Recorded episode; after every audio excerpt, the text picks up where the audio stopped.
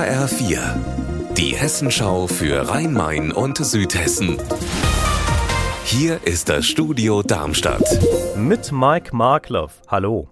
In Frankfurt soll die U-Bahn-Linie U4 verlängert werden, von der Bockenheimer Warte in Richtung Norden bis nach Ginnheim. Es sind verschiedene Streckenverläufe in der Diskussion. Bei einer Veranstaltung können sich Bürger heute Abend um 19 Uhr an der Goethe-Universität darüber informieren.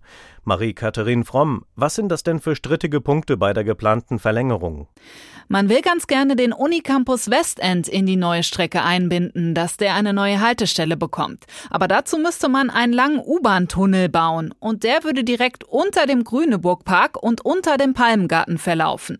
Und da gibt's große Bedenken, dass man beim Tunnelbau die Bäume und die Grünflächen schädigen könnte und was das für einen Einfluss auf das Grundwasser haben könnte.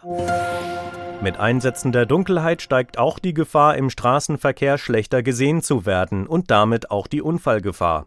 Deshalb hat die Polizei in Darmstadt im November im Innenstadtbereich nachmittags und abends verstärkt Kontrollen durchgeführt, und zwar gezielt bei Fahrrad-, Scooter- und Pedelec-Fahrern. Und siehe da, 120 Verkehrsteilnehmerinnen und Teilnehmer hatten keine oder defekte Leuchten an ihrem Fahrzeug und 40 hatten schlichtweg vergessen, ihre Leuchten anzumachen. Aber auch das schützt vor Strafe nicht nicht. Neben einer Belehrung mussten die Fahrer ein Verwarngeld von 20 Euro hinnehmen.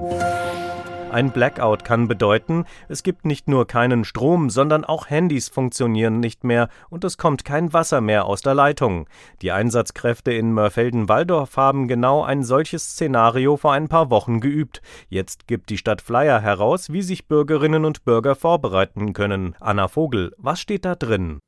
In dem Flyer steht, wohin die Leute in Mörfelden-Walldorf in einem Katastrophenfall gehen können, um aktuelle Informationen zu bekommen oder wo sie zum Beispiel Wasser von der Feuerwehr bereitgestellt bekommen und was die verschiedenen Heultöne der Sirenen bedeuten. Außerdem gibt es eine Checkliste, was man am besten zu Hause haben sollte für einen solchen Katastrophenfall.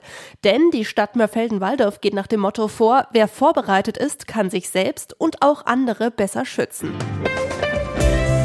Unser Wetter in Rhein-Main und Südhessen. Das wechselhafte Wetter setzt sich heute wieder fort. Gelegentlich kann es Schauer geben, bei Werten um 10 Grad in Frankfurt höchst.